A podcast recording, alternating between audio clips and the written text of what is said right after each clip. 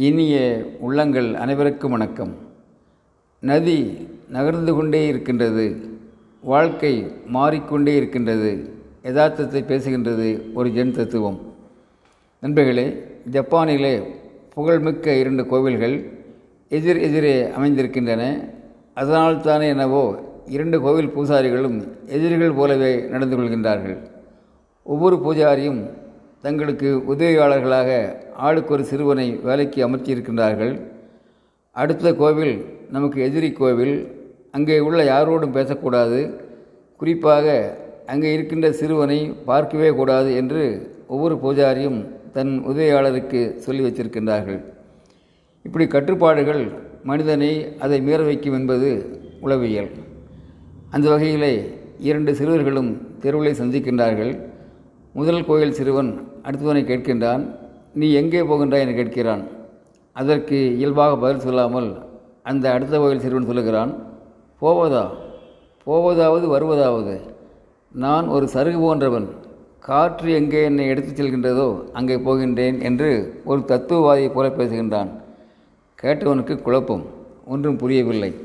அடுத்த நாள் தன்னுடைய குருவிடம் பூஜாரியிடம் சொல்கின்றான் ஐயா ஏதோ ஒரு ஆர்வம் காரணமாக எதிர்கோயில் சிறுவனை தெருவிலை சந்தித்தேன். தெரியாமல் பேசிவிட்டேன் மன்னித்து விடுங்கள். ஆனால் அவன் பெரிய தத்துவவாதியை போல பேசுகின்றான் என்று நடந்ததை சொல்கிறான். இப்போது பூஜாரி சொல்கிறார் எதிர்கோவில்காரர்கள் நமக்கு எதிரிகள் போன்றவர்கள் வில்லங்கம் பிடித்தவர்கள்.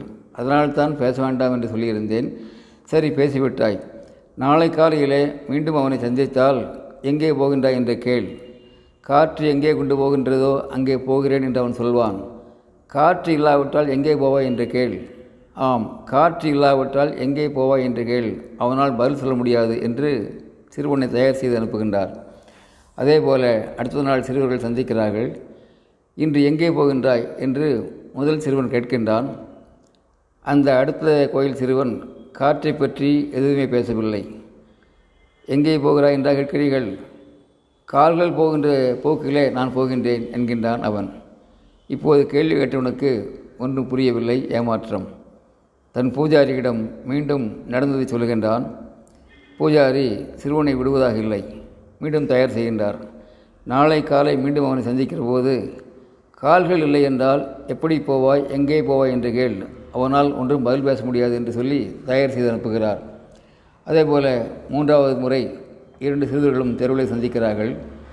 இன்று எங்கே போகிறாய்? என்று முதல் சிறுவன் கேட்கின்றான்.